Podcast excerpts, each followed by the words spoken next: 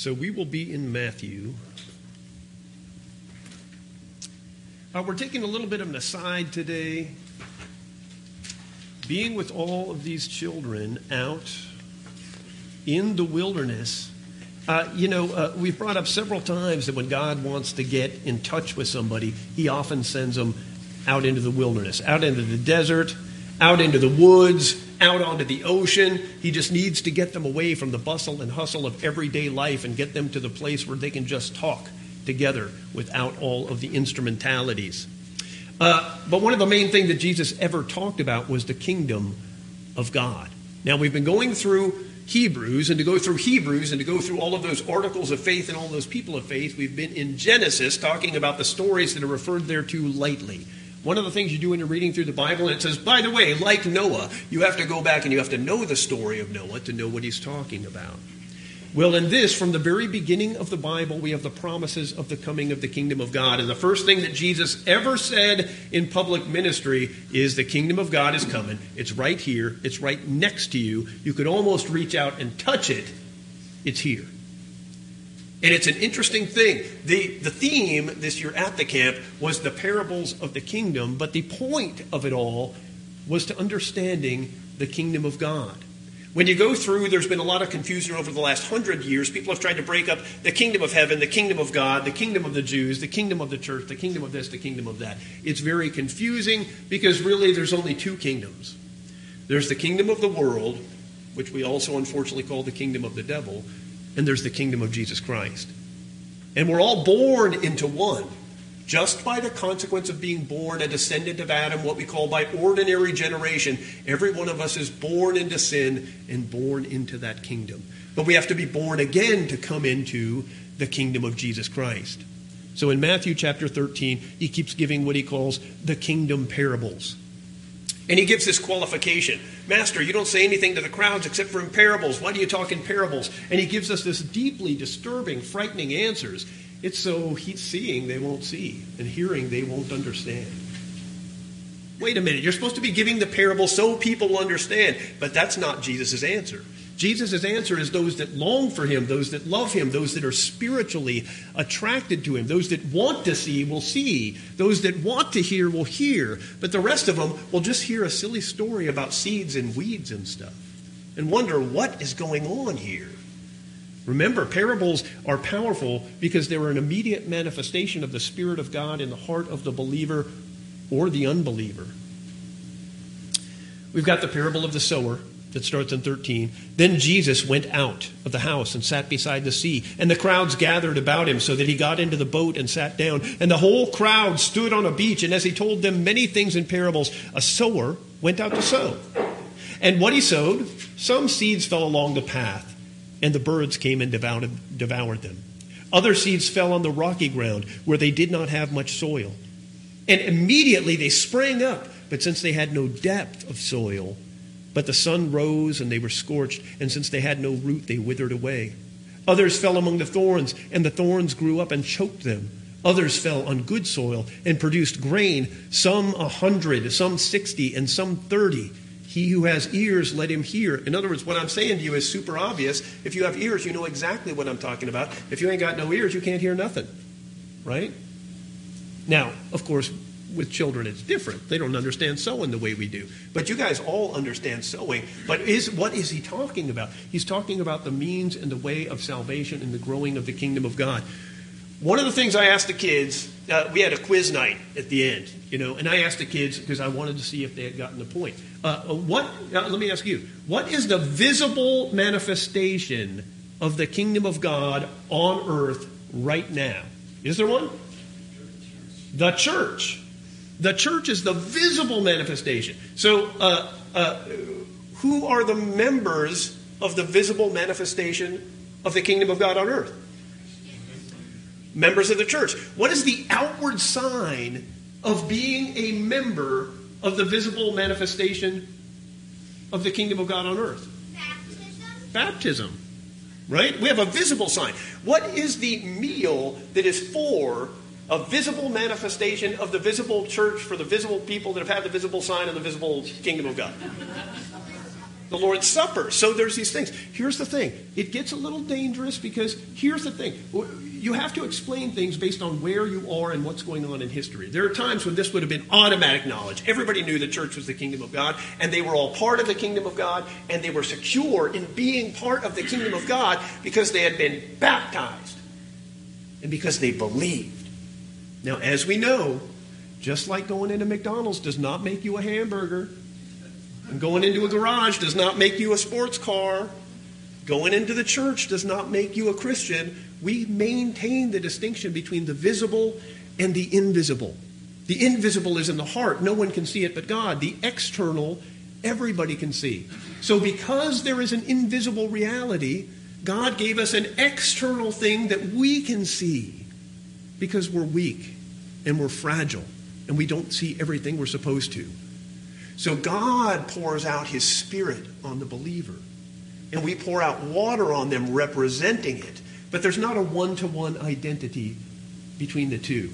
One of the flaws in the old church that brought about the Reformation was they said there's one to one identity. We pour water on you, you're a Christian, you're saved. Well, what if I don't believe any of it? Eh, still. Really? Because they thought the water itself had an invisible substance called grace in it, and the priest had this magical superpower by which he could change ordinary water into holy water, which we know is only really good for vampires and sometimes werewolves. But the water doesn't have salvation in it.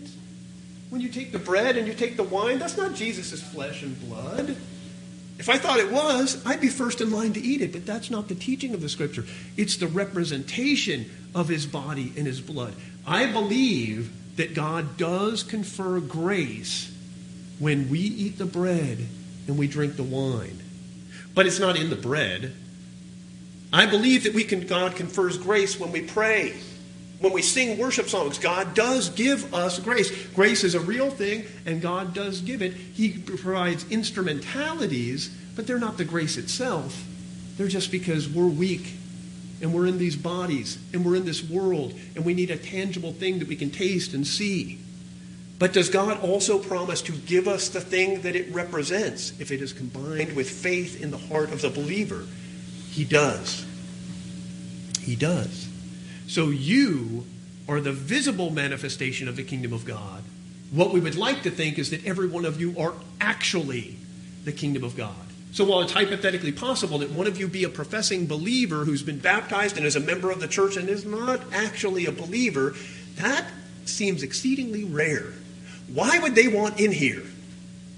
Now, here's the thing in the old church, when the church and state were combined and all of that type of thing, and the church was powerful, and the church had lots of money, and the church had armies, and the church could arrest people they didn't like, the church was actually very spiritually corrupt. Why? Because all of the power was there. But now that we leave all the corruption to Washington, not that I'm implying, I'm just saying, uh, the church is actually purer because the power of the world isn't here. So the church tends to attract those that are spiritually attracted to Christ and not to the trappings of this world. So here he's saying that the uh, first of all, in the, in the analogy here that he gives, who's the sower? Jesus or God, right? So what is the seed? People. Uh, the, the ground is people. The seed is the gospel going out, the message going out. But it goes out to different kinds of people in different kinds of situations. The, the, stuff along the path, the gospel goes out onto the path, but the birds eat it up. The gospel goes out, but the weeds spring up and choke it out. The gospel goes out, but it's on rocky soil. But the church is the soil that drinks it in and raises it up and makes it sprout and produce more of itself. It's, it's, it's lightly associated with uh, the talents, right? A master was going away and he gave gold to uh, several of his servants. And they did dif- different things with it, right? One invested it and made more of income. another made uh, uh, less income, but he still worked really hard. And one guy was like, I'm going to bury it in the ground because he's a mean guy, and if I don't have it when he comes back, I'm going to be in trouble. So who was the one that got in trouble? The one that gave back to Jesus exactly what Jesus had given to him and no more. If it had all been wisely invested and it was the Biden economy, so it all went into the toilet, would Jesus have been mad? I would say he would not because you strived to produce. But God's the one that brings the blessing. But because he buried it in the ground, because he feared God, that God was a cruel master and not a loving father, he was the one that was actually condemned. What, even what he had was taken away from him. So the gospel going out, the gospel goes out to everybody, but the power of the gospel is in the Spirit, and the Spirit brings its produce. So here going on, the purpose of the parables, we already talked about that. So then Jesus himself explains the. Here's the thing so many times in the Bible, we get these really weird interpretations in contemporary culture, but the Bible itself explains its own passages. Jesus is going to exegete his own story here. So, isn't that the best possible way to understand it?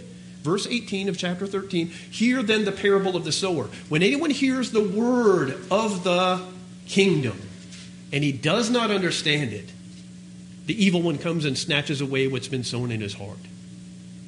This is the, what was sown along the path. As for what was sown in the rocky ground, this is the one who hears the word and immediately receives it with joy. Now, do you think Jesus didn't know that this would raise a certain amount of anxiety in us? in real believers. He knows. He's saying some people receive it with joy. But, you know, that's just, it's carnal. It's not deep and it's not spiritual. It's an immediate reaction, and we see that sometimes in people. They come into the church and they come in full of fire and vigor and flame, but within a few years they seem to fade, and then they go out the same door they came in. Everything associated with the kingdom is not uniquely spiritual, some of it is a manifestation of people's flesh. Wouldn't it be a happy thing to be forgiven of all your sins? Wouldn't it be a happy thing if what God meant for you is to always be wealthy and always be healthy and always have all good things in this life? Well, you know, the gospel that some people hear, that's it. Do you want things to be great? Do you want your best life now? Do you want things to just be awesome? Well, come to Jesus because Jesus gives awesome. Then they come in and they find out, well, that's not exactly true. In the early church, there was a pretty short amount of time between coming to Christ and people publicly knowing it and going into slavery or going into prison or dying. And they did all of those with joy. As for what was sown on the rocky ground, this is the one who receives, hears the word and immediately receives it with joy, yet he has no root in himself but endures for a little while, and then tribulation or persecution arises on account of the word, and immediately he falls away. As for what was sown among the thorns, this is the one who hears the word, but the cares of the world and the deceitfulness of riches choke the word, and it proves unfruitful. As for what was sown on good soil, this is the one who hears the word and understands it, and indeed bears fruit and yields, in one case, a hundredfold in another 60, in another 30. He put forth another parable to them, saying, The kingdom of heaven may be compared to a man who sowed good seed in his field. But while his men were sleeping, an enemy came and sowed weeds among the wheat and went away. So when the plants came up and bore grain, then the weeds also appeared. And the servant said to the master of the house and came and said to him, Master, do you do not sow good seed in your field? How then does it have weeds? And he said to them, An enemy has done this. So the servant said to him, Do you want us to go out and gather them then? In other words, let's go pull all those weeds. But he said, No, lest in gathering the weeds, you root up the wheat along with them. Let both grow together until the harvest. And at the harvest time, I will tell the reapers, Gather the weeds and bind them into bundles to be burned, but gather the wheat into my barn. Now, who is the one who owns the field? That's Jesus. That's God, right? And who are his servants? In many ways, you are, or the angels, or even the church, and there's many ways you can go with that, and they're all they all have meaning. But who are his good wheat in the field? Well, that is the kingdom of God. And so He's trying to help you to understand why the kingdom of God and the kingdom of the world they grow up together at the same time. Why did you leave us here with all these troubles? Why can't everything be perfect? Well, everything is mixed in here together for a time, but at the end God's going to separate these things and you will be loved by your Father forever and ever. It comes up in Scripture maybe nine or ten different times in different ways, this time in a parable, but he's teaching you something about you. Why do you have the struggles? Why do you have the pain? Why do you have the mixture in this life? Why do you look outside and see all of the troubles going on in the world? Well, God is patient with you, allowing you to go through ordeal for a time for a much greater benefit when it's all done. And then the mustard seed and the leaven. Uh, how many of you ever been to San Francisco? A lot of you have taken the trip, right? How many of you went to the big uh, uh, uh, sourdough bread factory they have there, right? They've been making sourdough bread. People say it's the best in the world for like 127 years from one lump of uh, dough. How can you do that for 127 years? Because they make the dough, and as soon as it's ready and they're ready to put it in the oven, they pull off a little piece and they put it in the unleavened dough. They mix it in there. They leave it for two days, and it yeasts up. The yeast goes all through the entire lump of dough. So then they take it and they get it ready to bake, and they pull off a little piece of it. Stick it back in the dough. And they've been doing this for 127 years. And so Jesus tells us this about the kingdom. The kingdom is like a little leaven put in the lump. It goes through the whole thing. Remember, leaven is not always bad in the Bible. It's only bad in the Bible sometimes. Here, the analogy is you are the leaven of the world. He's telling you right after the parable of the weeds for a specific purpose. Where something is in the Bible is important. You're worried about the world and the fact that there are weeds and there are wheat, and he's saying you are the leaven that goes through this whole lump. If anything's going to make it better, you are going to make it better. Then also he says with the mustard seed, it's the smallest seed in the garden, but it becomes the biggest plant in the garden. This is like the kingdom of heaven. But he gets deeply into this, and we'll stop on these two. Treasure in a field, pearl of great price. Treasure in a field. A man's out wandering. Comes upon a treasure in a field. He finds it. He goes and he sells everything that he has just to buy the field, because if you buy the field, you own the treasure, right? Now, this was not a man that would, you know, uh, do something terrible and just steal the treasure out of the field. It's not his treasure, right? I always wonder. Well, you could have told the guy there was a treasure in his field, but that's not that's not that's not helpful to the analogy, right? Okay, so in this one, it's a little bit different. It's still a parable of the kingdom, but the kingdom is the treasure in the field. Who's the guy who finds the treasure and will sell everything he has to get that treasure? Who's that? That's you. Are you that person? He's turning it around now and he's saying, Are you that person that desires Christ and the life to come more than anything else, so much that you would sell everything you have to get that treasure. Because the kind of people he's inviting into his kingdom, it's those people. Some people don't care about such things. There's a man, he was a merchant. He does pearls, right? He knows pearls. He's seen a thousand pearls. But one day he sees the greatest pearl he's ever seen. It's a perfect pearl. And because he is a pearl master, he sees it and recognizes its beauty. And he says, I will sell everything it has, I have just to have this one, this perfect thing that I have found after a lifetime of looking. You, the Christian can identify themselves by this. They understand that Christ, the kingdom of God, is that pearl.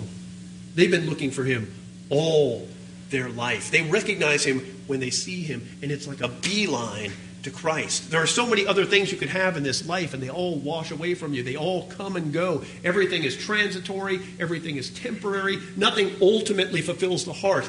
Do you know what is the most beautiful thing that can happen? Is that somebody was born into the church, and all their life they've known Jesus Christ. And they never get to tell their testimony because it's boring.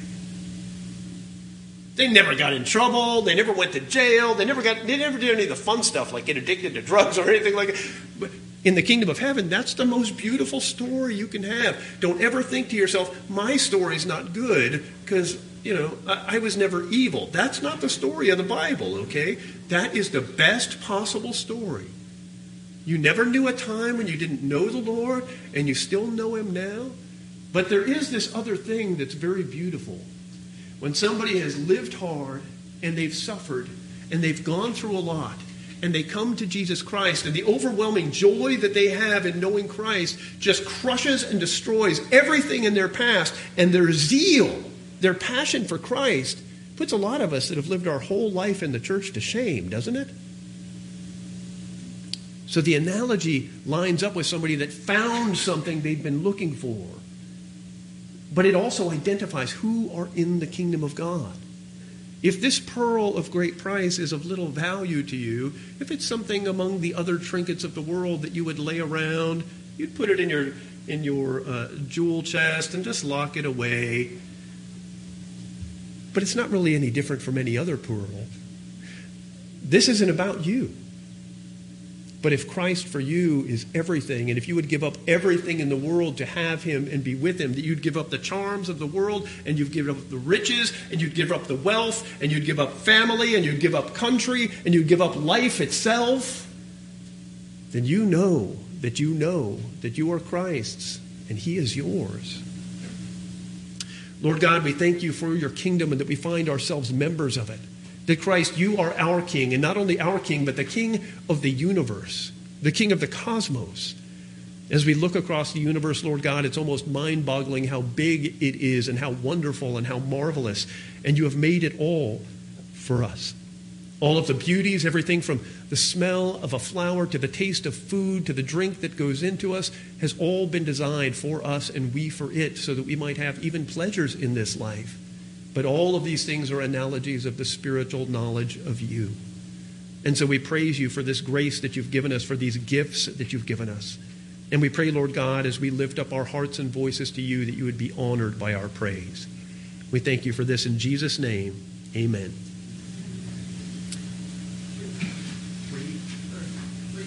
330 in your hymnal.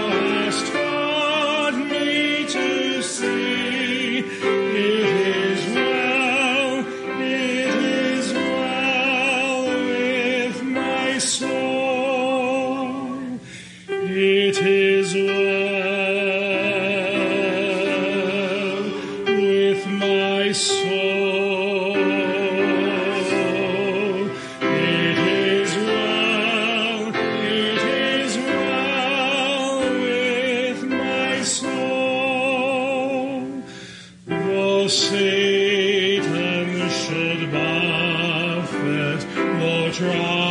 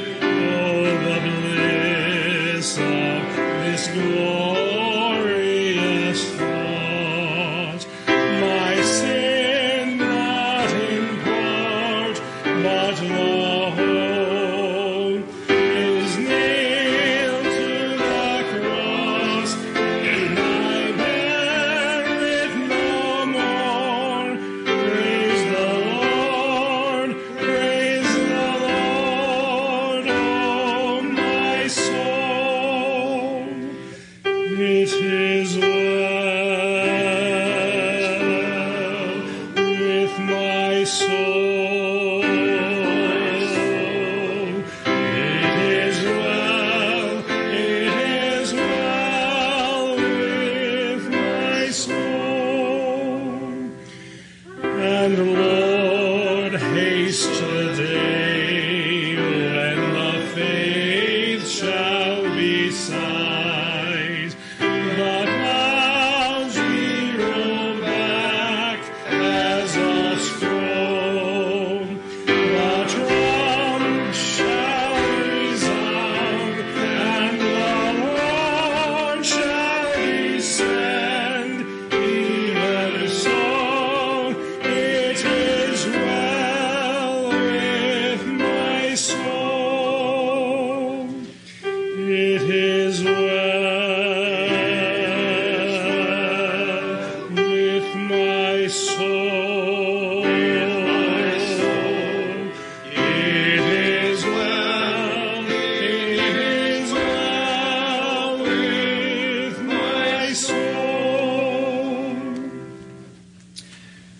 God, there won't be a Wednesday meeting this Wednesday for all the kids and youth groups, but next Wednesday after that, everything starts up for the whole season, including uh, Scouts and American Heritage Girls and uh, all of those things. There will be another camp, I think it's in November, girls? Yeah, there'll be another two day camp in November for if any of the kids want to go to that. Anything else for today? Billy. The speech. What speech is it, Sonny? Okay, we'll get to that next week. Sure. Uh, so let's pray. Lord God, our Father, we pray that you would bless all here, Lord God, but also all of those that are on our hearts. We pray, Lord God, that you would reach out to sons and daughters, to grandsons and granddaughters, to parents and grandparents. We pray that you would bless your people, Lord God. We know that you bless the children to a thousand generations of those that love you. And so we pray, Lord God, for them, for their salvation, and for their well being. People of God, look up and receive. May the Lord your God bless you and keep you. May his face shine upon you and give you peace. Amen. Amen.